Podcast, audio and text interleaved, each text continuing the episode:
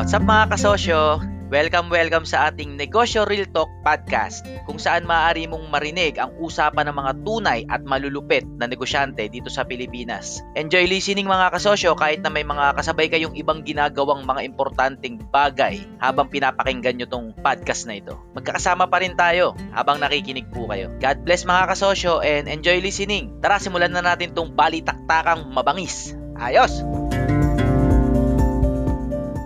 Okay, uh, dito pa kaya kasosyo from Saudi naman. Ngayon lipat tayo sa Kuwait. Meron ako small printing press, t-shirt printing at kung ano-ano pa. Si kasosyo Jervy Sedeño. Ah, Hello kasosyo Jervy. Assassin Derby. Assassin Derby. Ah, mukhang wala ata. Tulog na. Ah, tulog na nga yata. Okay, next po tayo. Okay, next, next, next. Kasosyo, balik tayo sa Pilipinas. Ah, meron, mabol, mabol. Yun, oh. Derby. Yun o, kanina pa ako eh. Yun o. Assassin Derby, eh. Good morning. Sir Chico kamusta sa lahat? Medyo intense yung topic kanina.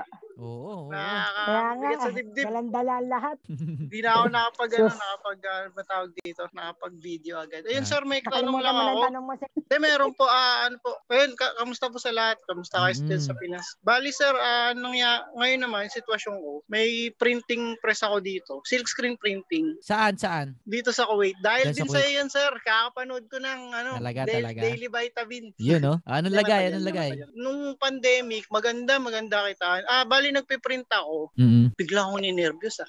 Nagpiprint ako, ano? Ah. Nagpiprint ako. Ah, mahirap kasi mag-branding nung umpisa. Mm. So ginawa ko, gumagawa ako ng copy ng mga luxury brand. Na, Yun nga, mga luxury, piniprint ko sa t-shirt. Tapos kumbaga ang, ang ano, ako yung supplier. Bibili ako maraming damit, tapos Ah. piniprintan ko. Sin- binibenta ko dun sa mga nag- nagla-live selling. Uso kasi yung dito eh Mm-mm. nung pandemic last year, July to, yun nga, sabi nyo, 3 months, susubukan ng tao. Tama Mm. nga, 3 months, panalo. Nung 4 month, 4 month, pang-apat, pang-lima, medyo sablay-sablay na.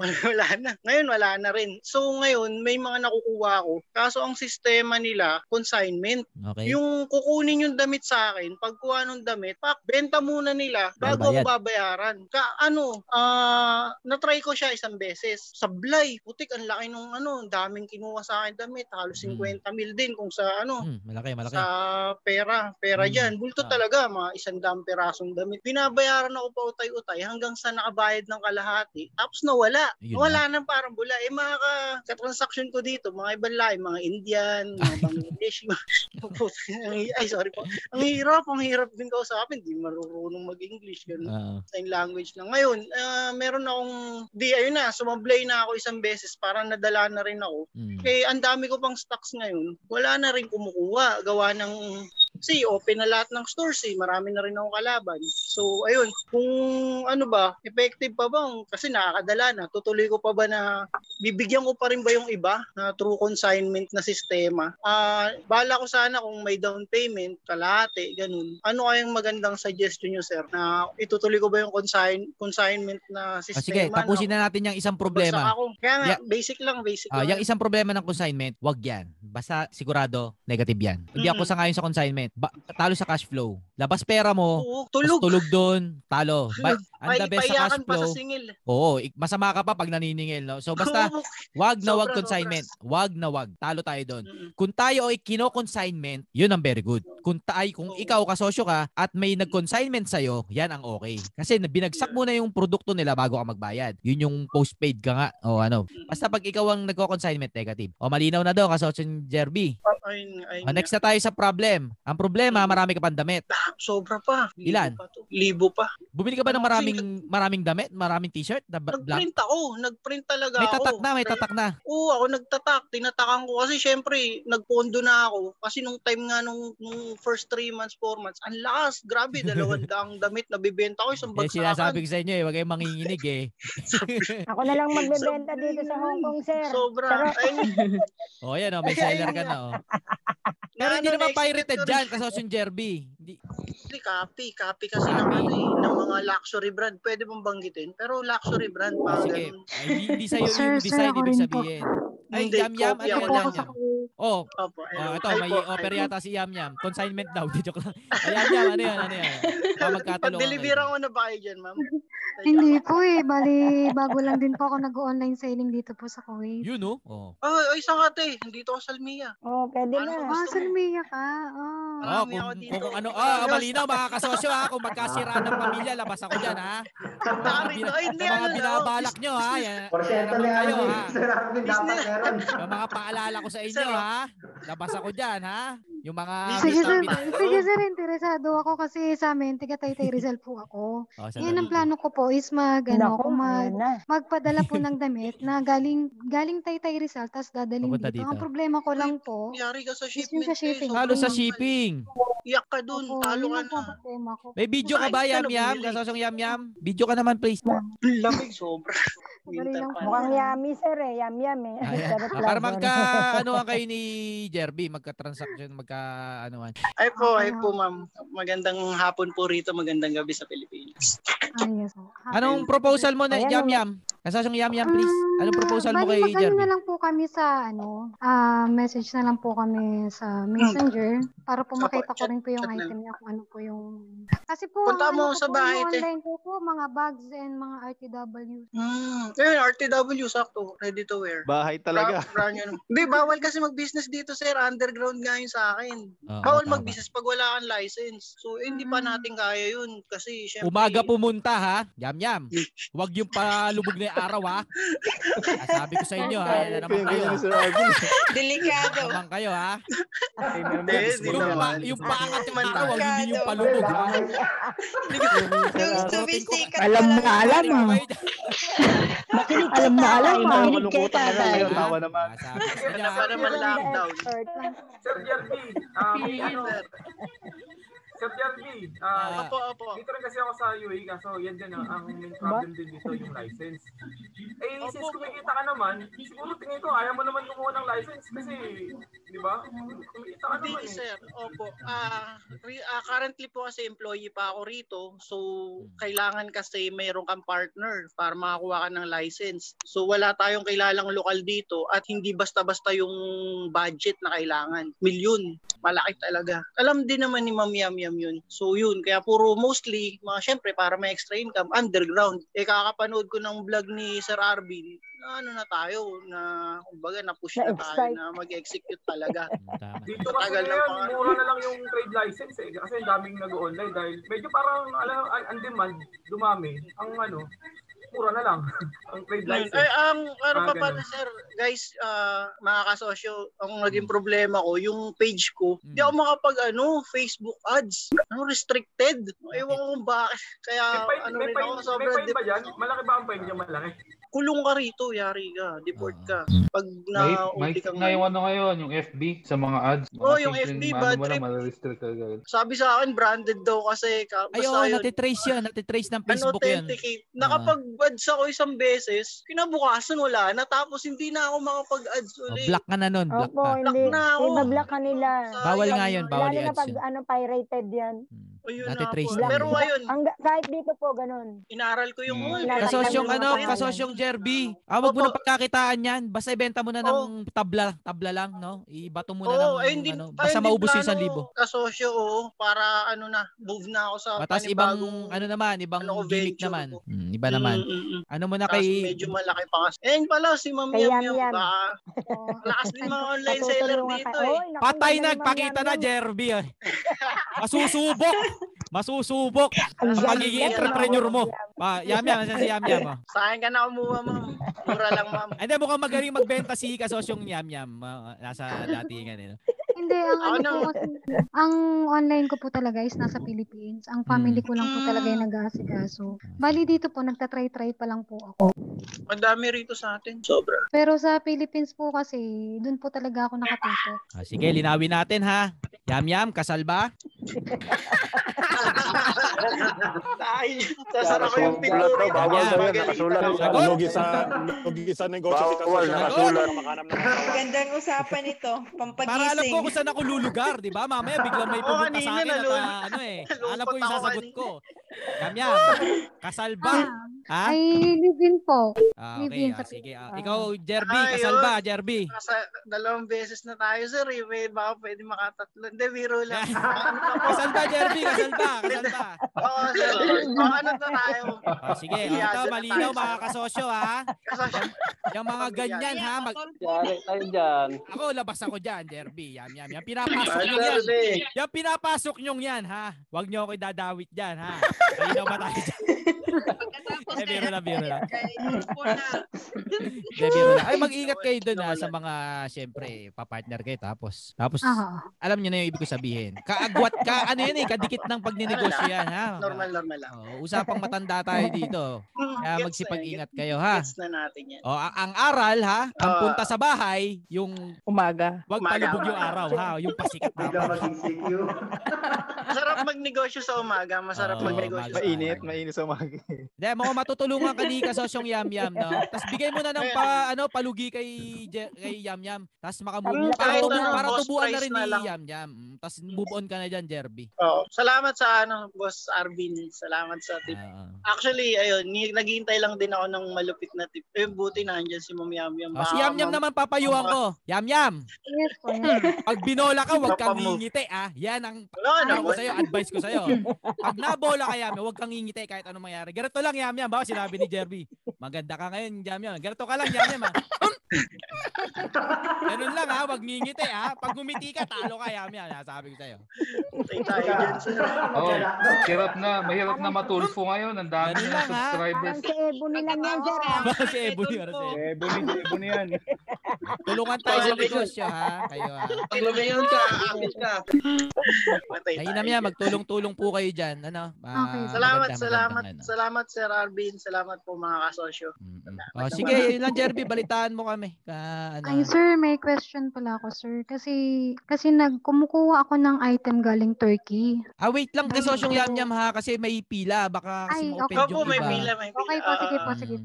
Ah, Chat na lang po, chat na lang po. Ma- eh, ano wala kay kasosyong Chikoy? Okay po, sige. Ah, sige, may chat dyan, kasosyong Okay Yam. Yam. Tapos, ah, ano. Kasosyong Jerby, okay na tayo? Good, good, all good. Oh, sige. Salamat, yan, ha? glory to God. At Glory mag-ingat, mag-ingat. May mga nakasalubong Salamat, din ako sa. Dubai nung mga nagbakasyon kami sa Dubai. Ganyan din, underground na printing sa Dubai naman. Hmm, underground Underground. din. Galingan nyo naman, sa mag-ingat kayo ha. Ang para sa akin, ang, Salamat, ting- boss. ang tingin ko dyan, nagpa-practice kayo, di ba? Nag-execute kayo. Hmm, yun. Kasi pag Nag-execute uwi tayo. nyo, eh. at least ano na kayo, mainit Pangmalakasan na tayo Oo. pag uwi. So, very good lang. Kahit talo kayo dyan, okay lang. Para sa akin, ganun eh. Kahit di kayo kumita, okay lang. Dito din, sir. Yung Bawal experience, din ang eh. mga ano dito. Bawal din kami dito. Mm, Kaya, Ingat lang ano. po. Pero gumawa kayo ng paraan para makapag-practice. Yun ang payo Yun, ko eh. yun. Makapag-practice. Practice Basta ingat ha, baka ma-deport. Salamat, boss. Arvin. Okay. Salamat ng marami. Chat Kasi sa Yam. Ah, ah, sige, sige. Ah, sige, Assassin Chikoy, please. kuya. Okay, next po natin, balik tayo Pilipinas. Nandiyan pa si, from Ponteros, Metro Manila, pet, pet grooming services, si Jessie Bauer. Hello, Jessie. Jesse? Hello po. Jesse? Hello, sir. Hello. Yan, yan, yan. Naririnig Perfect po. grooming, Jessie Bauer. Jessie, Sige, na po. is what I'm walking about. Oh, is that the one? Oh, I Hello po. Yes, Je. Palita. Ayun, kita ko na yung pangalan. Jesse, ah, Yes ano po. sa, ano, pet Sir, grooming? Ah, bali yung ano ko, sir, ah, yung Teka, medyo bitin ko yung eh, data. ano lang, Robot. kasi nawali nung, Robot nung na. oh, pet, ah, bali, barbero ko ng mga ha- aso, pusa, Ah, rabbit, okay. lahat ng mababalahibong aso. Mm, interesting, pala. interesting. Oo. Anong lagay? So, bali yun po. Bali, ano, okay naman. Nag, nakilala siya nung, mas nag-boom siya nung, Pandemic. ito, pandemic. Oh, very good. Opo. Tapos, eh, ang tanong ko lang, sir, na, possible ba i-increase ang service rate? Mhm. Ma, ma-increase ang service rate if ever ba? Kasi, ah, ang, ang, like, kunyari po, ah, from 500, baga-ups ako ng mga 700, ganun. Mhm. Yung, paano yung strategy nung ganun pag magtataas po ng presyo? Okay. Ano bang naging market mo ngayon? Mahihirap? Hindi, wala namang may alagang aso nagpapagupit Ah. ng mahirap eh, no? Lahat may pera, diba? diba? Meron din, sir, eh.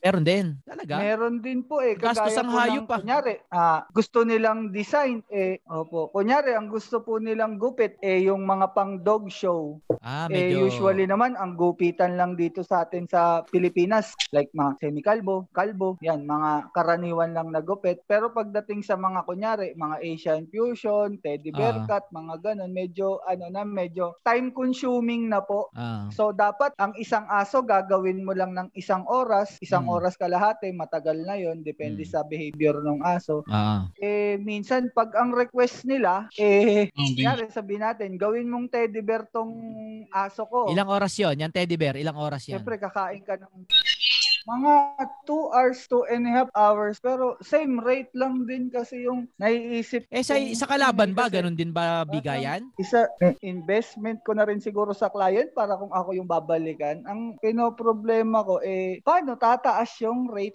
Oh, sige, sige. sakasakali. Sa- Pwede pong magtanong. Ah, si, si, sino yan? Sa- Sir, si Angel po. Ah, si Kasasyo Angel may tatanong. Kasasyo Sir, Angel, please. Gano'n na kayo katagal sa business ng grooming, pet grooming? Bali po, ito pong sarili ko na home service pet grooming po. Bali, ma- sa totoo lang, 2 years na po talaga siya sa May 7. Kailan po yung last na Bali, ngayon lang ako nag... kayo? Wala Kailan pa, yung- ma'am. Wala pa. Ever since, fixed rate po akong 550 per dog. Depende sa size, bali. So, wala pong increase na nangyari for two years. For two years. Mm, Hello? interesting. So, meron po kayong data ng mga clients niyo po? Meron po kayong data management ng client? Ano lang po, meron lang po akong naka, ano, naka-record lang po na, kunyari kung pang ilang ano na nila sa akin, pang ilang beses ko na silang nag-group. Meron po akong parang, ano, ah, listahan lang po Listahan. nila. Opo. Ilang beses po sila nagpapag- Bali, yun lang. Yun sa mga system-system, wala po ako niyan eh. Anong tanong niyo, Ma'am Angel, kung gaano katagal bumabalik yung customer? Oo. Kung Ayun, magandang tanong. Yes, sagutin mo yan, Ana. Kasosyo. Um, Jesse. Kung ang tao buwan-buwan nagpapagupit, ang ang aso, ang hayop, Depende po sir. Kapag ka Average. mahaba po yung balahibo ng aso, minsan po, once a month. Yung Ah, iba once a naman month po, talaga? twice a month po. Ah, so Opo. matagal na yung twice a month. Okay. Anong follow-up question mo daw, Ma'am Angel? Opo. Maganda yung tanong mo, Ma'am Ma'am Angel. Sa akin naman kasi kung, ayun, meron, sa two years niya na yun, may na-build up na siyang client. So, alam niya na kung kailan babalik yung kliyente Ah, ah, niya. ah, yeah. So, yung pagmamarket niya doon, ah, ilan, nakakailan ba siya sa isang araw na kliyente? Ilan ba yung capacity niya to accommodate dong home service? Ah, bali ma'am, pagdating po sa client, depende po sa aso po nila. Kasi ngayon po, nag-hire po ako ng, ng isa ko pong assistant groomer. Yun po yung tagapaligo ko. Tapos katulong ko po kapag makulit yung aso or kunyari nangangagat ng konti, mga ganun. Bali, Pero kayo- minsan po, kung ang isang client eh may limang aso po, shoot po yung limang aso. Tapos kung mas maaga po akong matapos, tinatry ko pa pong gumawa pa ng kung sino po yung maisingit pa sa schedule. Okay. So, ang capacity niyo po, ang kaya niyo po ay lima sa isang araw. Bali kung Kasama capacity yung- po ng aso per day, depende po sa laki. Pero maximum po, eh, anim. Anim na aso sa isang araw. So, ah, ilan days po ba yung operation niyo, sir? Ano ma'am eh, wala pong specific ma'am eh. Talagang araw-araw po eh. Kasi wala pa naman po akong mga tauhan eh. Mm. Okay, solo, solo. Ah, sige. Ma'am Angel, may follow-up pa kayo? Ah, sir, kayo muna. Okay. Oh, sige, wala ka pa rin tauhan. Hindi ka pa nag-increase. Opo, sir. Ba- bali, assistant lang po. Assistant okay. groomer lang po. Huh. Kasi mahirap din po Home base ka pa rin. ng ano. Ay, ano, pupunta ka sa bahay. O may shop ka. Opo, home service po ako bale. Wala po akong shop. Okay, Kasi okay. parang ano eh. Nabasa mo na ba ma- yung librong imit? Hindi masyado, sir eh. Oh, okay. Yung konsepto kasi nung libro na yon, para na yun sa iyo. Kasi ikaw yung klase ng negosyante na hindi mabitaw-bitawan yung technical part ng negosyo, yung production. At hindi hindi hindi lalaki yung negosyo mo pag hindi mo bitawan yung bagay na yun. So ang summary ng imit, kailangan mo nang gumawa ng paraan, no, hindi sa pricing ang pinaka problema mo, ano eh, Jesse. eh. Kasi kay, bawa tipang kita kung paano tataas yung pricing mo. Hindi siya yung magpapalaki ng negosyo mo eh. Hindi yung price eh. Ang kailangan mo nang ma-execute eh, mamultiply mo na yung sarili mo. Huwag mo nga itaasan yung presyo mo, oo. Pero kung magiging 10 ka naman at same price pa rin pero yung yung 30% nung 10 na yon eh sa'yo mapupunta na kahit naka nandiyan ka lang sa bahay nyo, yun ang tunay na negosyo. Hindi ka pa rin nagne-negosyo hanggang ngayon. Although yung ginagawa mo ngayon ay may malaking posibilidad na maging negosyong malaki. Ang ibig ko sabihin kasosyong Jesse, tutumbukin natin yung tunay mong problema sa negosyo mo. Which is, yung hindi ka pa nagle-leverage. Ngayon na yung tamang panahon para mag-leverage ka.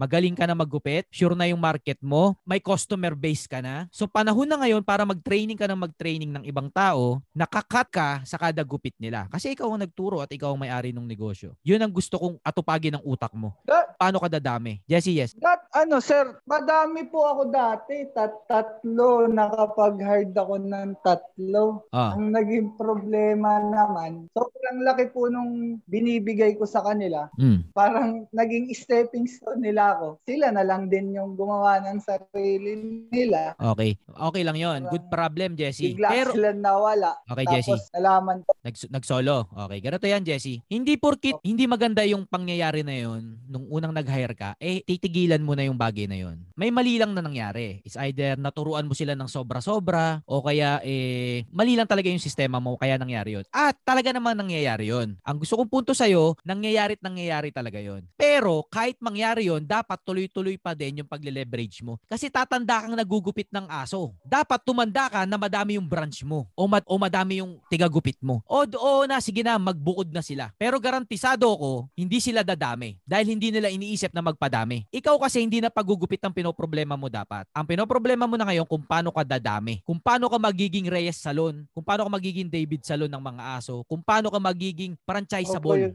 talaga. Hindi dahil may nangyaring hindi maganda nung una, eh titigilan mo na yung bagay na dapat pagtrabahuan. Oo, sige na, nagsolo na sila. Pero hanggang saan lang naman sila eh. Ang punto ko, ikaw ang kailangan makalayo. Ikaw nandiyadyaan ka pa rin. Kasi tinigilan mong maniwala dun sa bagay na dapat dumami ka. Huwag mong bitawan yun. Kailangan mong dumami. Kahit paulit-ulit ka nilang iwan, mape-perfect mo rin yung system na kahit iwan ka nila, tumatakbo pa rin yung negosyo mo. May customer ka pa rin at may patatakbuhin ka pa rin na mga tigagupit dun sa mga bahay na yun. Sige, mag-solo na sila ulit. Huwag kang mag-alala. Kung hindi nanonood ng Kasosyo Malupit Group yun, babalik at babalik sa'yo yun. Sigurado ako dun. Pero kung manood sila ng Kasosyo Malupit Group, maiisip din nila yung pinapayo ko na magpaparami rin sila. Huwag kang mag-alala doon, Jesse. Ito na isipin natin. Pag ginaya ka nila, eh di napadamay pa natin lalo yung entrepreneur sa Pilipinas. Sarili mo lang ang laban mo, Jesse. Ikaw ang kompetensya mo, hindi sila. Hindi dahil na umalis sila at nagsolo, eh titigil ka na sa gawin yung bagay na yun na pag magpadami. Kung turuan mo sila tas natuto, magkaroon ng kabuhayan, eh di let it be. Nagkaroon sila ng kabuhayan. Salamat sa'yo. Kung di sila magpasalamat sa'yo, basta may blessing ka kay Lord pagdating ng araw. Sigurado ako doon. Basta wag kang titigil na paramihin yung sarili mo. Kasi yan lang yung tanging paraan para lumaki yung tunay na negosyo. Yung ginagawa mo ngayon, hindi pa yan tunay na negosyo. May malaki palang pros- posibilidad na maging negosyo. Kasi hindi ka kumikita nang hindi ka nagtatrabaho. Tapos may nabuo na siya yung fear. Gusto kong basagin yung fear na nabuo dahil sa kawalang yaan nung tatlong tinuruan mo. Sinasabi ko kahit winalangya ka nila, wag kang titigil, gagawin yung tamang bagay. Now mag-training na mag-training. Mapipigure out mo rin yan na hindi ka na nilagayahin sa future. Mapipigure out mo na kailangan may pirmahan sila na hindi sila dapat mag-apply o magtrabaho sa related na klase ng skill na tinuro mo sa kanila. Mapipigure mo yun. Pero kahit sabihin ko sa iyo lahat step by step, hindi mo rin ma-absorb lahat eh. Kinuko, kinukondisyon ko lang yung utak mo na tumbukin mo yung tunay na trabaho na hindi magpataas ng presyo, bagkos paramihin yung sarili mo. Yun ang tunay na negosyante. Yun ang tunay na entrepreneur. Trabaho ng entrepreneur. Na maging sistema yung ginagawa niya ngayon. Profitable ka na ngayon. It's time to scale up na. Ang goal mo, Jesse, maging franchisable yung negosyo mo. Si anong pet shop yung may shop na may Ah, grouping din? mga Pet Express. Yung nasa SM, yung nasa Pet SM. Express. Ano yung nasa SM? Oh, Pet Express, sir. Dati po ako doon. Yun ang sinasabi ko. Ah, apo. Oh, di ba? Consumis, di ba? May mga ano nga. Di ba dati ka doon? Opo. O, di yung may-ari, edi buisit din sa'yo yung Opo. may-ari kasi nagsolo ka, di ba? Di Hindi, ba? sir. Nag-aral naman ako, Ah, sir. nag-aral ka naman. O, sige, sige. Opo, yun ang, binayaran yun ang ko ibig ko sabihin, Jesse. Realidad na talagang umaalis at nagsosolo ang mga empleyado. Pero hindi dahil ganun, eh titigil Okay na yung Pet okay. Express na mag-franchise ng negosyo nila. So kung mangangarap ka, maging Pet Express ka na mas malupit sa Pet Express. Sa lahat ng SM nandun ka. Sa lahat ng Ayala Malls nandun ka. Na hindi imposible kasi mahusay ka naman eh. Yun ang trabahuin mo. Wag yung magpataas ng presyo. Wag, wag yung galingan mo ng galingan yung skill mo. Magaling ka na eh. Tama na yan. Ang next skill mo, paano mo i-expand o imumultiply yung sarili mo. Jesse, taasan mo yung pangarap mo. Lakihan mo. Ha? Hindi yung malaki yung singil. Hindi yung ganung laki. Mas malaki pa doon. Nakakuha mo, Jesse? Parang So, ano ka, Yes, hello yes. po. Parang nagiging David Salong ka, parang may mga training center na si, Ah. ay, I mean si Ricky Reyes, may Yun, mga, David, may oo. mga training center. Oo, may academy. Sila na yung nag, Oh, oo, ganun. Siya, ik- ikaw na yung nagtuturo, Yun ang pangarap. ikaw na yung nagtuturo sa mga ano. Kaso, O di yun, pasok yun. Kaso, May tanong pa ako, sir. ay, kaso Angel, please. Oo. Sino nagma-marketing sa inyo, sir? Ikaw pa rin ba? Opo, ma'am. Kahit sa, sa scheduling, marketing, ah bali lahat po eh. Bali, nag, pag, Which is sa paglista lang po, sa pinapasa ko na po sa asawa ko.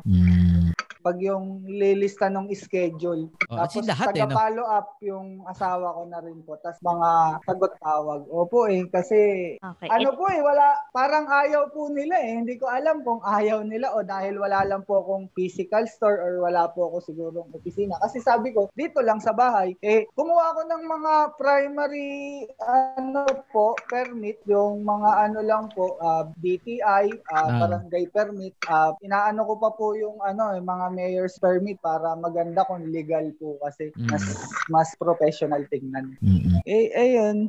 Ma'am Angel, ano gusto sabihin? yun Natatanong niyo yung ano niya, marketing. Sir, nagiging trabaho niya kasi sa lahat. Parang ayan, Ah. nagiging, hindi siya negosyante, kundi trabahador ng negosyo Oo, niya. Tama. Yan. So, it's time to, yun, katulad Oo ni Sir. Arvin. Ano yung pinaka gusto nyo dun sa negosyo nyo? Ah, maggupit tsaka magturo. Mm, very good, very good. Kalimutan nyo na yung marketing, ipagawa nyo po sa iba. Ah, leverageable yun eh. Oo. Kasi yung pagtanggap po ng clients, pwedeng sa umpisa or mag-hire kayo ng virtual assistant or kung meron yung misis nyo, ayun, use your resources na meron kayo now. Huwag nyo nang i-handle yung marketing. Kung hindi rin naman, kung yung, kumusta ba ang Facebook page nyo? Saan ba nanggagaling yung market nyo, sir? Pero Maganda sa akin, tanong. Sa ano po, bali sa sa page po, tapos WhatsApp, Viber, cellphone number. Mm, very good. Lahat inano ko po eh. tapos Kung- sino nagre-respond sa kanila, sir? sa- Ikaw din. Bali, pagdating po sa, opo, ako po. Pero pagdating sa Facebook page, pina-handle ko na po sa wife ko kasi medyo mas mas po yung ano doon eh, yung mga tanong po nun ng mga client. Marami po. Kasi sa two years nyo, sir, alam nyo na kung paano yung sistema ng pagsagot sa inquiries. Meron na po yung question and answer na yung ah, frequently asked questions. Kaya copy-paste and copy-paste na lang yung sagot. Papalitan mo na lang yung pangalan nung nag nag inquire Tapos, ang maganda pa, sir, may di- dapat may database na kayo kasi may client na, ka- alam ko, meron na kayong paulit-ulit na client dyan eh. Opo, Kung ma'am. yun, babalikan nyo lang din yung client eh. Para makapag-focus ka dun sa pag, pag Ma'am, ano po yung database? Um, doon po nakalagay yung customer nyo, yung date kung kailan ginupitan yung aso, pangalan ng aso, o Kailangan ba ng computer nun, ma'am, pag database? Ex- Excel lang naman po. O kaya kahit na, sa notebook Kahit po. kung notebook, ano po, kahit Oo, notebook. Listahan siya Ah. sa, sa Tagalog, listahan lang. Yan. Listahan lang naman. Pag may bayad na, database na tawag. Oo. pa, de, para alam nyo din kasi kung... Pag mayaman na. Pag Ah, mayaman. okay po. Detect technical masyado.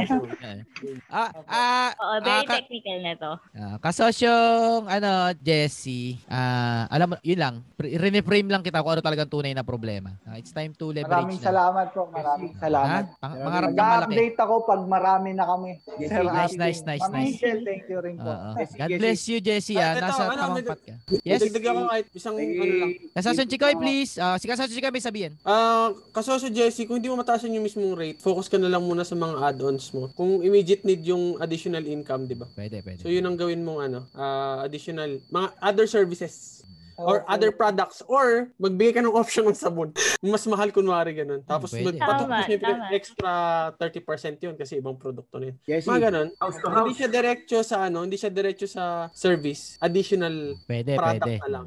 Jesse, Opo. Jesse, may Yes meron akong ano, meron akong input sa'yo. Ah, Kasosyong Lon, please. Ah, meron lang akong i-suggest kay Jesse na isang sistema na pwede niyang gawin. Ah, gawin mo ganito, mag-set up ka ng mga tao na pwede mong turuan. Turuan mo sila na mag-groom. Halimbawa, limang tao. Ngayon, yung limang tao na to, turuan mo. Extra hand mo yun. Na pag natututo yung mga to, pwede mo silang gamitin na leverage mo para doon sa mismong Mm. negosyo mo. Ngayon, ah, tuturuan mo sila ng libre, ilak mo sila ng 2 years. 2 years or pag umalis ka na mas maaga, may babayaran kang ganito dahil tinuruan kita. Ngayon, kung tinapos mo yung serbisyo mo ng 2 years, nasasweldohan ka naman araw-araw, parang contract yun, and take contract. Sasweldohan ka rin naman ng tama sa trabaho mo. Oh, So, pag ginawa mo yun, okay, libre na yung training mo. Ngayon, kung mag-solo tong mga to, ganito gawin mo naman. Umanap ka ng supply na pwede mong isupply sa kanila. Pwede, pwede. Or ikaw ang mag-formula Pwede. sa sarili mong shampoo, yung mga kalaban mo, supplyan mo. Babalik pa Pwede. rin sa yung mga tao na yun. Yun ang isang Pwede.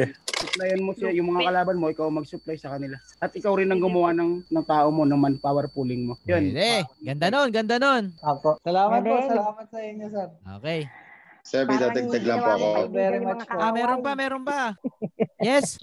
Ah, sir, sir, magdadagdag lang po ako. Sorry, hindi nag-appear si Kasosyong. Sino yung lalaki? Si Salita Reynan pa ulit, tol. Reynan. Reynan. May video. Reynan? Ah, teka po. para Ah, wala po sir eh. Hello sir. Ah, sige, sige, sige. Ah, ang negosyo ko po Sabi ano, uwi na tayo. ah, ang negosyo ko po ano, ah, barbershop po. Bale, ang ano, ang nangyari po kasi, yung ibang ano, mga tauhan ng barbershop, tumatalon po talaga yan, natural na po talaga yung tatalon sila kung saan saan. Tama po kayo na hindi po sila lalaki. So ganito po yung naisip po namin diyan. Mhm. So imbis na gawin namin silang kalaban, parang gumawa kami ng isang empire na gumawa kami ng pomade na ano, parang pinag-aralan namin ng Asian hair na halimbawa, may isang product na galing London. Yung product na halimbawa yung pomade kasi brewer, kasi nag-brew po ako ng mga pomade. Mm. So ngayon, hindi po siya pwedeng gamitin dito sa Pilipinas kasi hindi siya sa type ng buhok natin. Tapos hindi siya ano sa weather natin. So gumawa kami ng pomade na magagawa yung yung parang sa ibang bansa, halimbawa yung sa London, na magagawa sa Asian hair. So ngayon, walang nagawa yung mga tawag dito, yung mga ibang barber na ano, kundi kumuha sa amin. Parang ganun. Kung baga sa ano, parang nandun na yung product eh. Kung gumawa siya ng shampoo na halimbawa na iba, iba. Yung iba talaga, yung pinakakakaiba sa lahat ng shampoo ng aso. Tapos mababrand niya yung name niya doon sa mga yun. Wala rin magagawa yung mga kalaban niya kundi kumuha din sa kanya. Parang ganun lang, sir. Tama yan, tama yan. Ganun talaga yung maganda sistema na Pwede gawin. magpa-add ng konti, kasosyo. Hello? Hello po. Um, pwede magpa-additional po ng konti. Um, kas, ah, ang concern po ni kasosyo, ano pangalan niyo po? Jesse, sir. Jesse. Ah, ang pinaka-concern nyo po ngayon ay 'di ba gusto nyo po ah, mapataas, mapa-increase po yung income nyo sa bawat tao. 'Yun ang pinaka parang yung pumasok. Tama po yung sinasabi nila lahat na dapat mag-business minded ka na, yung palakihin mo talaga yung business mo. Pero kung kung doon sa punto na gusto mo palakihin ng ang income kada kada customer mo, gusto mo hindi 500 lang. Mag-additional ka, magtinda ka diyan ng mga accessories, pampadagdag kung- yung mga nagpapagupit din sa aso mo. So pwede mo itinda sa kanila. So sa ganung paraan, ma-increase mo yung kada tao, ma-increase mo yung kita mo na instead 500 lang, sa mga binenta mo na tutubo ka doon. So yun yun sa point na yun. Salamat. Hello. Kaya may dagdag po po si Kasosyo April. Ah, sir, ano, singit lang po ako. Pwede Yes, pong magtanong, ano pong name nung kanina Meow. nagsab Hindi po nung nag, yung sabi na made po yung ginagawa nila. Baka kasi pwede ko siyang maging supplier kasi bala ko isingit yun. Reynan? Singit lang po ah. Ano si po Reynan name ba yun? po? Sorry. Reynan, Naglalag po Opo, kasi opo. yung ano kayo. Opo. Kasi kasi ma'am, ano po, nakapackage po siya na ano. Kung halimbawa po, um, halimbawa, kukuha kayo sa amin ng pomade kasi po yung ginawa namin pomade, hindi po siya talaga friendly user. Yung ibig sabihin po na kailangan po mag-aaral yung bar- barbero sa amin bago ka makakuha po ng pomade ng ganun. Ganun Ah, sir, yung ano. po kayo ha para pag-usapan lang. Mm, kasi ang nangyari kasi diyan, ma'am, ganito po kasi yung plan. Binilano po kasi namin ng maigi yan. So, pag halimbawa ginupitan kita at gumanda y- maganda yung pagkaka ano sa inyong pomade na yon, ituturo ko sa yung tamang paggamit. So lagi kang babalik sa akin. Parang ganun yung sistema nung ano na yun. Talagang pinag-aralan namin kung paano siya ano, i-design sa Asian hair. Parang Ah, ganun. sige po. Thank you po. Sige, sige. Usap na lang, usap na lang tayo, ma'am. Usap na lang Thank po you po. tayo. Sir Alright. Arvin. Ah, ah, ah, Arvin, yung commission na ah, naman dyan. Ha, ha, ha. ha, ha, Sir ha. Arvin, Sir ha. pag ano, ano, gugupitan kita mismo dyan sa bahay mo. Talaga? Check Yun, no? na lang yung ano. Saan ka check ba, Reynan? lang yung- Reynan, tiga saan ka ba? Ah, taga ano ko, taga Bulacan ako. Minsan lang. Ah, pwede. Ikaw ako. papupuntahin namin, hindi si Jessie, ha? Ah, sige, sige, sige. Okay. Si Jessie Saka sa ano, eh. saka mga ano, yung mga PM niyo po barbero ako, natin ah. mga Talaga, mga pwede. well-known na rin po. May gupit bang ano dyan, ha? Gupit binata, gupit ano, ha? Yung may Ah, sir, guhit, yung may guhit. Kaya ba, kaya ba? Ah, sir, ano po yun? Ah, ibabagay po natin sa personality niyo po yung gupit. Ah, pwede. Ganun Gusto po ko yung yan, ano gusto ko yan, namin. gusto ko yan. Tsaka nga Logo, pala may logo. yung sa, sa pagtataas ng increase sir, Ah, ng sige. ano, sa pagtataas ng increase ng gupit, Mm. para na din sa aso o sa tao. Sa amin kasi sir, ano, bisa ah, um, underground kami, Mhm. ah, yung barbershop namin. So ngayon, ang price namin nasa 500 din po. Ah, ah. So nangyayari, Kaya po namin ni-reach yung 500 na yun kasi masyado namin in-advance sir yung, yung knowledge namin sa pagupit. Yung Mm. Linupitan namin- nyo. Apo, yung parang ganun po. Mm. Yung ibabase namin sa personality. At market po namin yung mga napapanot na po. Mm, ah, po okay, yung okay. May niche namin. kayo, may niche. Aray, aray, Apo, aray, aray, aray, aray, aray. Ah, pati si Sir Chicoy, pag ano, send nyo lang sa akin yung address Yun, tapos no? ano, Thank you. gupitan ko kayo na libre. Pwede, Ox pwede, lang. pwede. Ah, sige, sige. Pero, ano ka, Sosyo? Ah, pwede ba natin expound pa itong usapan tungkol sa pagpapataas ng presyo? Ah, maganda, Maliban maganda yan, sa- maganda yan. Di ba, no? Kasi yung, kanina, nung sinasabi niyo yun, inisip ko rin yun eh. Kasi usually ako, pag nagla, may business ako, ah, ginagawa ko market price lang din. Mm. Hindi ako nagtataas doon, hindi ako bumababa. Usually, mas mataas actually. Ah. Kasi dapat, para sa akin kasi, kung gusto mo talagang magtaas ng presyo, di ba dapat, unang question, bakit naman ako magbabayad ng mas mahal sa'yo? Ay, parehas lang naman yata ang serbisyo. Mm. Ah, sir, Diba? kasi Pero Sir ano naman po, yung sa akin po kasi, kaya ako interested magtaas sir. Kasi, kasi sir, hindi basta gupit na lang yung ginagawa ko. Kumbaga, idol style na rin po kasi. 2,500 per grooming, 3,000, ganun pataas sir eh. Depende pa nga po sa size. So, ako, parang Mahirap pala, mahirap kaya ano naman ako.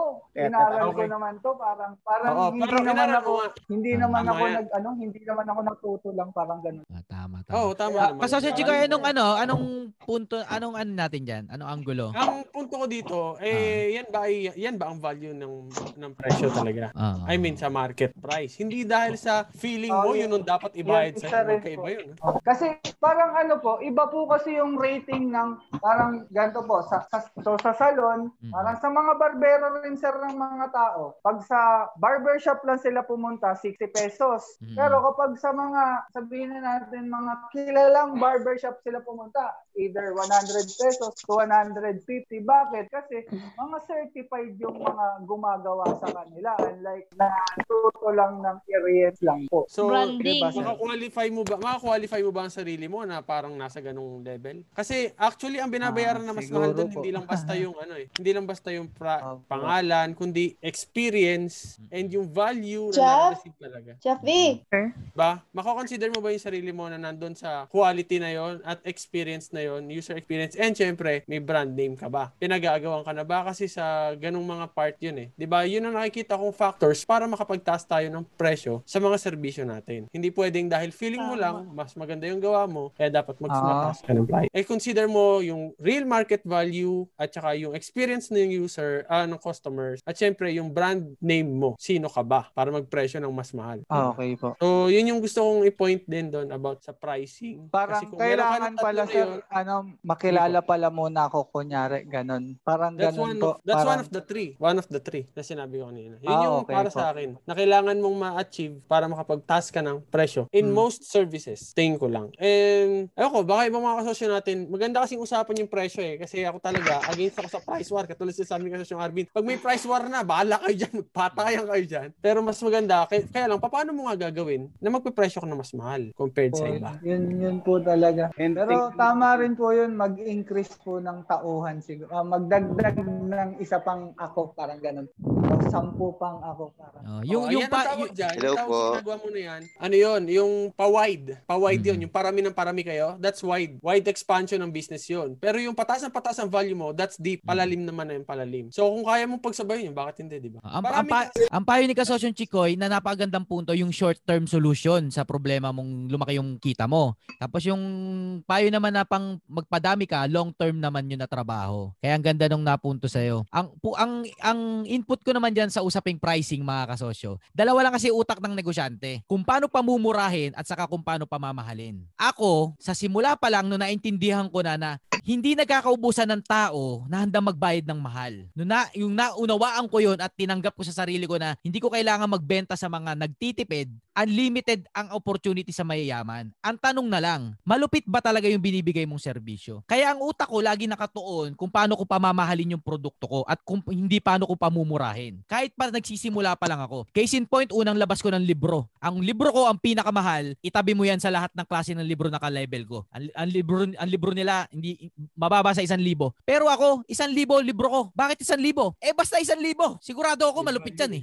Hindi ako nag-iisip kung paano pamumurahin yung libro ko. Kahit pa nagsisimula pa lang ako. Kasi sa klase ng pag-uutak na yon, mapipirmis ka dun eh. Yung utak mo, lagi nakapokus kung paano palulupitin yung produkto mo every day. Kesa yung utak mo nakapokus lagi kung paano pamumurahin yung serbisyo mo para mabenta mo sa mga nagtitipid. Magkaibang utak yun eh. Kaya I recommend, mag-focus na lang kayo araw-araw kung paano palulupitin at pamamahalin yung produkto nyo. Kasi ganun din naman eh. Ganun din. At isa pa, pag nagsimula kayo sa mababa at ang utak nyo laging paano pamumurahin yung tinda nyo, darating ang araw, mag-isip kayo kung paano pamamahalin. Eh di ganun din. Eh di sa simula pa lang mag-isip na kagad kayo kung paano pamamahalin. Ganun Mas din mahirap eh. magtaas. Ang hirap magtaas. Tama. Oh, mas mahirap magtaas kaysa magbaba. Kapag pag natantusan ka na na mura ka, pag nagtaas ka, wala ka ng kwenta. Bakit? Eh, nakapture mo yung market na nagtitipid eh. Yung mga nagtitipid, nagtitipid dyan para gumastos sa mga malulupit. Case in point, bumili ng t-shirt sa iba, ah, bumili ng libro sa iba. Mura lang, 250. Nagtipid yun doon sa isang libro, pero gagastos din ng mahal yan sa malupit. Gagastos din ng mahal yan sa libro ko. Ako, ako, konti lang ang malupit. Sasabi ko sa inyo. Kaya maging malupit na lang kayo. Kasi may bibilit may bibili sa inyo. Huwag nyo lang lokohin yung sarili nyo na malupit kayo pero totoo hindi talaga malupit. Pag sinabi kong malupit, lupitan nyo talaga. Sabi ko, wag nyong murahan, lupitan nyo. Hindi ko sinabing wag nyong murahan, mahalan nyo. Hindi yun ang sinasabi ko. Hindi kayo magmamahal for the sake na magmahal kayo dahil sabi ko. Ang sabi ko, wag nyong murahan, lupitan nyo. Hindi ko sinabing mahalan nyo. Ang sabi ko, lupitan nyo. Dahil ang malupit, automatic mahal yan. Hindi na kayo magdidikta ng presyo. Customer na. Maniwala kayo sa akin.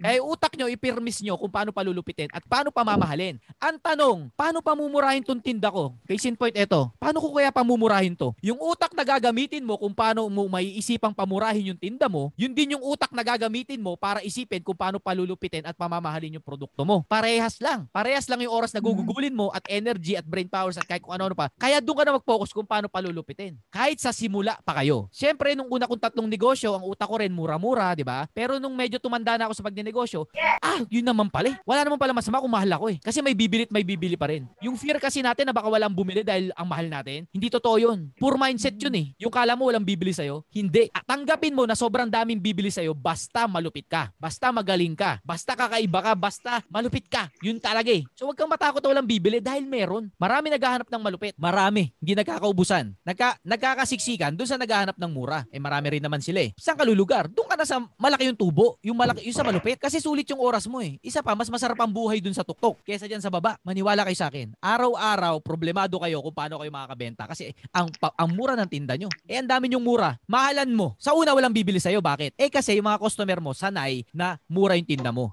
Iba ang community o grupo ng mga may perang customer. Yung dati mong customer, hindi na sila bibili sa'yo dahil nagmahal ka. Kaya tanggapin mo, kailangan mo maghanap ng bagong customer segment, bagong may pera. Yung mga yung mga may-ari ng aso, case in point, na hindi dadalhin yung aso nila sa pipitsugin o kaya sa walang pangalan. Mag-focus ka, magpakilala dun sa malupit. Kahit anong negosyo. Kung hindi ka pa ganun ngayon kasosyo, walang problema dun. Kaya pinagdidiin ako sa inyo na kung pipili kayo kung saan kayo magpapagod ng energy nyo, ng utak nyo, kung paano na lang palupitin yung serbisyo nyo o produkto nyo at hindi para pamurahin. Alam mo yun, isipin mo, eto, tinda ko kumari 100. Ang labanan na sa market kumari nito ay ano na, 80 na 80 pesos na lang. Ang didiskarte ko dito, pamumurahin ko yung yung timpla, pamumurahin ko yung packaging. Eh di ganun din para maging 80 pesos. Ang utak ko iba. Kung ang labanan sa market 80 pesos, ngayon ang isipin ko, paano ko mabebenta ng 160 pesos tong produkto ko? Na parehas lang.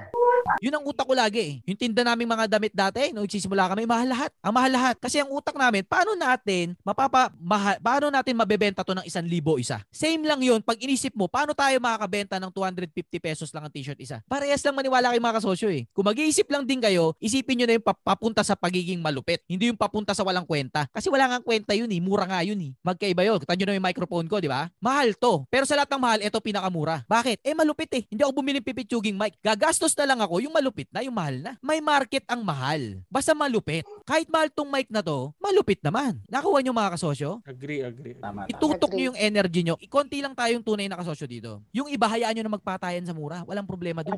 Hayaan nyo nga lang sila. Eto pa mga kasosyo, ah, i- ipupunto ko ng matindi. ah. Kung nagsisimula kayo, kalimutan nyo na yung advice na murahan mo muna kasi nagsisimula ka pa lang. Mali eh. Pag sinimulan mo sa mura, hindi hindi ka naaangat. Pambobo yung kung paano pamumurahin. Pambobo yun. Madali pamurahin ng produkto. Kaya ang dami nagpapamura eh. Ang pang matalino kung paano palulupitin yung produkto. At dun tayo. Hindi ko kayo tinuturuan maging bobo, tinuturuan ko tayo mag-isip. Kasi nandun ang laban sa itaas, hindi sa baba. Walang pera sa baba. At maraming mayaman. Sabi mo na maraming nangungurakot na politiko. Eh di ang daming mayaman. Nakukuha nyo ba yung punto ko? Makurakot na yung mga politiko, pero mayayaman yon. Ngayon, ikaw, kaya wala ka pa rin pera kasi nagbebenta ka sa mahihirap. Eh ang pera ka nasa politiko, tapos sa, sa pamilya nila. O saan ka hihitit ng, saan ka ng pera? Eh dito sa mga mayayaman kasi nga nangungurakot sila, marami silang pera. Kaya yung produkto mo, galingan mo kasi yung mga mayayaman, anak ng politiko, yun yung may pera. Doon ka magserbisyo. Kaya wala pa rin talo kahit mangurakot sila. Ang kulang yung mga matatalil, tatalinong entrepreneur. Nakakuha niyo mga kasosyo? Huwag tayong gumal- gumalgal na nangungurakot yung mga politiko. Isipin natin kung paano natin ding huhututin yung mga perang kinurakot nila. Kasi Ayos, entrepreneur ayos. tayo. Nakakuha niyo mga kasosyo? Ayos. Walang mali sa mundo. Kulang lang yung mga matitindi yung mag-isip. At tayo patindi natin yung utak natin. Bahala na sila gumawa ng masama. Ninakaw nila yung pera, tayo kukunin din natin yung pera. Hindi nakaw. Dahil sa malupit na serbisyo. Naintindihan mga kasosyo kung saan tayo lulugar? Ah, Sir Arvin. Malinaw, um, malinaw, malinaw. Ito si Congressman ano, Mark ba to? Congressman. Hindi daw Congressman totoo na kinukurakot nila. Joke lang yun ha. Ano ko lang yung example ko lang yun. Tamaan sa Maraming akin pa to. kurakot. Ano ano yan, ano yan, ano yan, Mark? Maraming kurakot, sir. Tama kayo dyan. O sabi na nga nating maraming kurakot, ibig sabihin may pera sila. Ngayon, mag-isip tayo ng serbisyo, produkto na bibilin ng mga nakurakot na may pera. Nakuha nyo? Ah, walang talo Oo, eh. tama. Walang Tama. talo. Tama, sir. Oh, sige, sabihin na nating pamudmud natin yung mga perang kinurakot nila sa mga mahihirap. Pamudmud natin. No, di lahat sila may pera, no? Pag may pera ang mga tao, bibili rin ng mahal yan. Ganun pa din. Tama, sir. Ang pera mapupunta iPhone pa rin sa malupit. kasosyo. Kahit walang pera, bumibili. Totoo yun. Tama Totoo po. yun. Kahit nga Totoo po yun. taga-squatter eh. Nagpipiling mga mayayaman yan eh. Basta Ayun, ayan. na Maganda.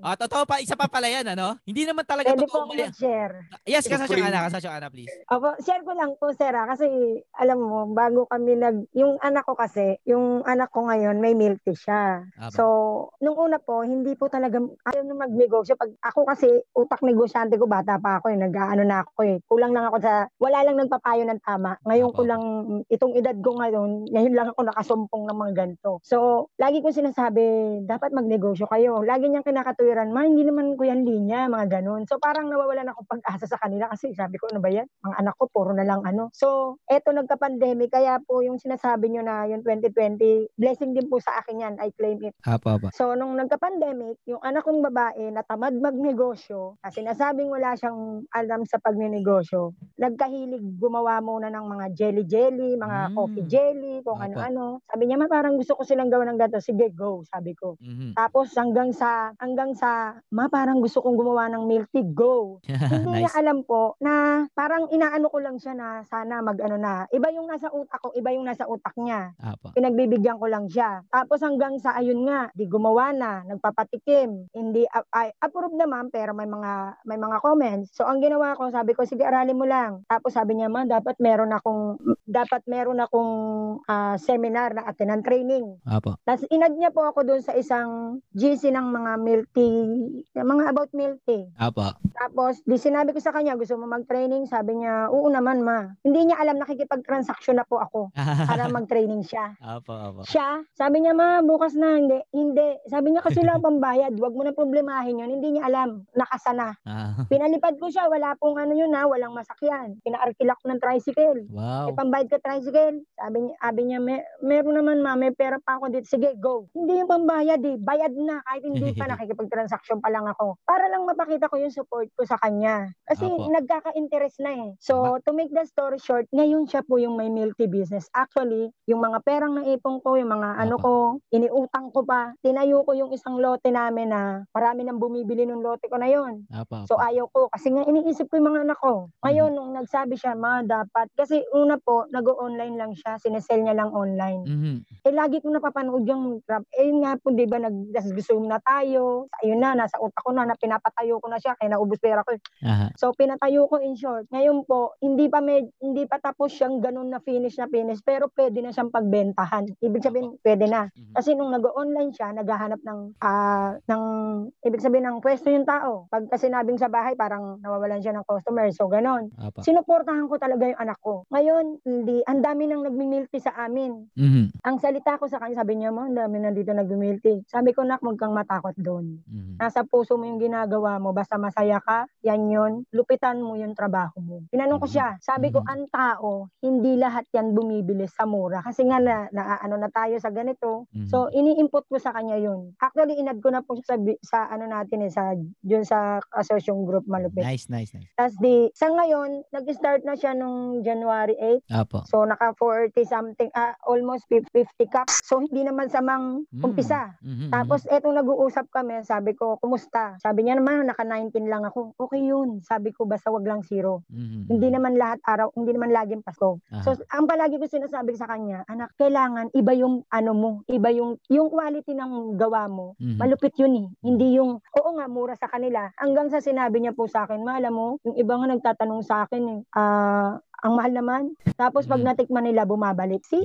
Sabi ko, ganun yun. Yun yung sinasabi. Kasi lagi ko sinakunukento sa kanya, sir eh. Mhm. Sabi ko, makinig ka kay Sir Arvin. Honestly, sir, nung sinabi niya sa akin, ma, sabi niya, ang bait niya, no? Sabi ko, bakit? Eh, bakit nagtuturo siya ng libre? Biruin mo, sa iba, nag, magbabayad pa nga tayo pag ganun eh. Sabi ko, oo, kaya nga, mag-zoom ka pagka kaya mo. Sabi ko sa kanya. So, natutuwa po ako na yun po ang inaano ko sa kanya ngayon. Kaya parang kapag nawawalan siya ng, pag medyo nagaano, pag sinabi ko lang na ganun, parang hindi ma, okay lang ako. Ngayon nakikita ko sa kanya na kapit lang, go lang ng go. Sabi ko, sige, go lang ng go na. Basta importante, lupitan mo ang gawa mo. Kasi yun, quality, yun ang hahabulin ng tao, hindi presyo. So, ayun po, yung conversation namin na sabi niya, ano, yun ang nagustuhan ko. Kasosyong. Ana, salamat po sa sharing nyo ha. Duktungan ko rin yung ano ni Kasosyong Ana no. Mag gusto ko yung ipu, gusto ko to ipupunto ko na to mga kasosyo. Ah, marami sa inyo nalulungkot na OFW kasi hindi pa rin kayo makapagnegosyo no. Eh, Syempre mga ano kayo, ba hindi ako makapagnegosyo. O kaya yung mga anak nyo, ayaw naman magsipagnegosyo ganun. Ah, wag kayong mal- malungkot kasi may tinatawag na season season ng Panginoon eh no. At saka meron din tinatawag na kung sakali may henerasyon kasi ng blessing, ito pinaniniwalaan ko. ah. Kung sakali man na hindi kayo ang maging ma- malupit na negosyante. Halimbawa lang, hindi si Ma'am Annalyn ang magnegosyo ng malaki. Naniniwala ako na kung hindi man si Ma'am Annalyn, maring sa isa sa mga henerasyon niya na ang susunod. Ang malaki lang ambag ni Ma'am Annalyn, siya yung pumutol nung sumpa na hanggang empleyado na lang yung lahi niya. At least si Ma'am Annalyn tama yung payo niya. Eh kung hindi marunong si kung hindi narinig ni Ma'am Annalyn ng ano mga kwentuhan natin. Ang payo niya doon, ang sasabihin niya sa anak niya, ano ba yan anak, walang benta? Tigilan mo na nga yan. Yun ang mga lalabas sa bibig ni Ma'am Annalyn. Hindi man niya sina, hindi Ma'am Ana, hindi man niya sin- sinasadya. Pero dahil yung yung paglaki kasi na- ng bawat isa sa atin, yun yun eh. Oy, walang wala namang ano yan, benta, tigilan mo na yan. O kaya nangyari doon sa anak ni Ma'am Ana na hindi makabenta. Ang, ang papayo ni Ma'am Ana, ni Kasasyong Ana, anak, murahan mo kasi. Kasi ang mahal-mahal ng tinda mo eh. Yun ay papayo ni Ma'am Ana. Kaya naniniwala ako na wag po kayong ma- ma- manghinayang mga kasosyo na hindi kayo nakapagnegosyo. O kaya kung tumanda kayo hindi nagnenegosyo, huwag kayong mag-alala. Dahil sigurado ko kada isang kamag-anak nyo nakipagkwentuhan sa inyo, sigurado ko tama yung maririnig nilang mga salita sa inyo. At least hindi sila ligaw. Tama yung maririnig nila. Yung tunay na realidad ng pagnenegosyo. Yung ilaban yung malupit, wag, wag magpresyo ng mababa. Yung kasi yung mga payo ng ano eh, mali eh. No? Murahan mo muna, nagsisimula ka pa lang eh. Mali. Ah, tigilan mo na yan, wala namang benta eh. Mali. Yun yung mga maling advice eh. Di ba? Wag, ang payo, ang tunay, mahalan mo, mahalan mo anak, lupitan mo. Huwag ka mag-alala, may bibili niyan kahit mahal yan basta malupit. Ang, ang tamang payo, huwag ka mag-alala kahit walang benta. Ganyan talaga negosyo. Basta tuloy-tuloy ka lang, huwag kang mag-alala kahit walang benta ngayon. Yun ang mga payo na nanggaling sa atin. Kung hindi man kayo makapagnegosyo, huwag po kayo mag-alala. May season yan. Kung hindi nyo pa panahon ngayon, at least mula sa inyo, may encourage yung mga nag, may gusto ring magnegosyo. Kaya wag po kayo malungkot ha. Basta kasi nakita ko yung iba, eh, hindi pa rin makapagnegosyo o kaya ano ba yan, wala pa rin akong negosyo. O kaya matanda na ako, wala pa, hindi pa rin ako makapagnegosyo. Ang sabi pa ng iba sa akin, sayang naman, matanda na ako, ngayon lang ako nakapanood ng mga vlogs ni Kasosyong Arvin. Ang para ang tingin ko po doon, hindi pa rin po sayang na kahit matanda na kayo, eh ngayon lang kayo nakapa parang na-encourage na magnegosyo. Wag po kayong manghinayang. Dahil yung mga pamangkin nyo makipagkwentuhan sa inyo, doon tutubo, ma- malamang, marahil, baka yung mga malalaking negosyante sa sa sa lahi nyo. So wag po kayo malungkot doon ha. Ma- Tama 'yon. Kung isa kang sumusuporta sa negosyo, okay lang 'yon. Hindi naman to tungkol sa ang entrepreneurship ay hindi naman talaga tungkol na ikaw yung may negosyo. Hindi nyo ba alam na kahit empleyado kung utak entrepreneur, entrepreneur pa rin 'yon? Ang utak entrepreneur talag kasi, ito yung utak na hindi malit mag-isip. Ito yung utak na gumagawa ng malupit. Meron kasing entrepreneur na utak empleyado pa rin. Ano 'yun? Entrepreneur na ang pa rin mag-isip. Entrepreneur na hindi nilulupitan.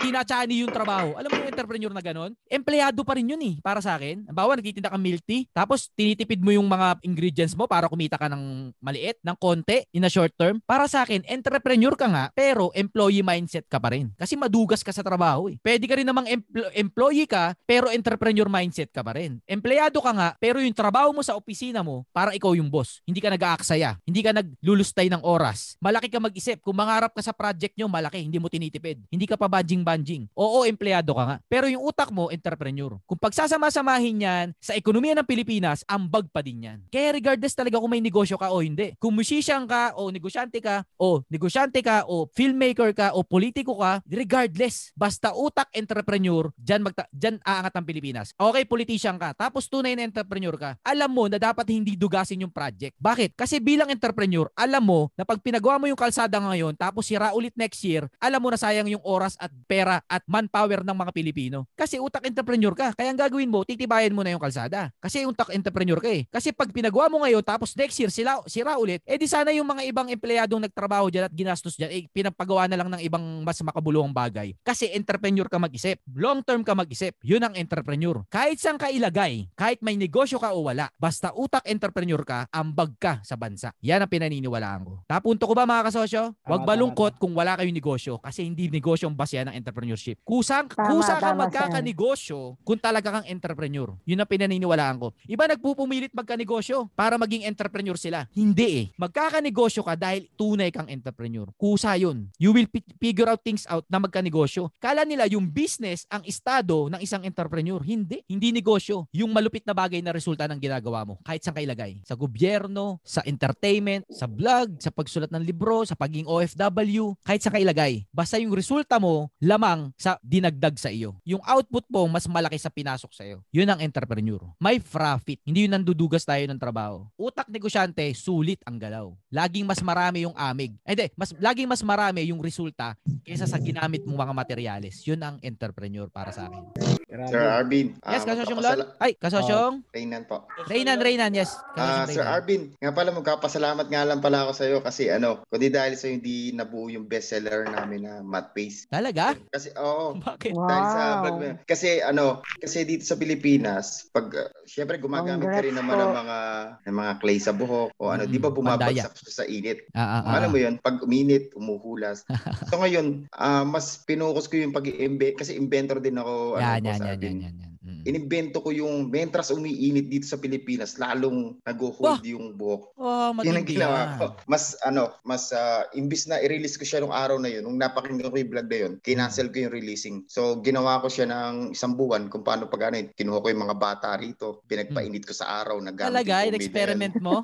Galing ah. In-experiment ko talaga, oo. Oo, Tapos kasi ako yung ano, ako kasi, yung klase ng tao na ayokong bumili. Mhm. Alam mo yun, yung pag nakita ko sa mall, i-inventohin ko na lang sa bahay to. Gawin ko na lang yan. Kaya ko naman gawin Gagawin yun. ko na, oh, kaya ko Ah. naman gawin yan. Ayun, ayun, nagpapasalamat nga pala sa nga pala ako sa iyo dahil nabuo yung pinaka bestseller namin na Math Pace. Wow, glory to God ha. Masaya ako Ah, sa to God, progress. glory to God po. Galing, Oo. galing. Salamat po, salamat po, ma'am. Keep At it sir, up. Ah, papatent mo na yung receipt. Bali, ang ginawa ko rin pong pricing sa kanya, ano, bali, kumot, siguro, sa paniniwala ko, ako pala siguro meron sa, ano, Pilipinas, ng ganong klase. Ah. Mas tinaasa ko siya ng price ng limang beses. Oo, oh, I, matindi ha. Ina, ina, inano ko siya, tag to, um, pinantay ko siya sa presyo ng mga binibentong products na ano, na galing ibang bansa kasi nakita ko yung mga Pilipino bumibili pa sa ibang bansa. Oo. So, hindi rin naman magagamit dito kasi mainit dito. So, gumawa ako ng same effect noon pero tumatagal dito sa ano, Pampilipinas siya. Ganun. Kaya ano, maraming Pwede, salamat pwede. sa iyo. Ah, continue creating, no? Marami ka pang maiimbento Oo. Tsaka sir, ano, bali, ano, umiimbento na rin ako ng ano, eh, kada taon. Pero hindi ko pa siya nire-release. Gusto ko Ah. siya. Halimbawa, next year ko siya i-release. Meron na akong pan-release na hanggang 5 years na ginawa kong invento. Yan. Para sa ano. Oo. Yeah, kailangan ng Pilipinas yan. Kasosyo mo. Ay, salamat, salamat po. Tuloy mo kasi Salamat yung po, Sir? Arvin. Ah, Ah, pag-aralan mo na yung pagpapapatent at pagpapasecure ng mga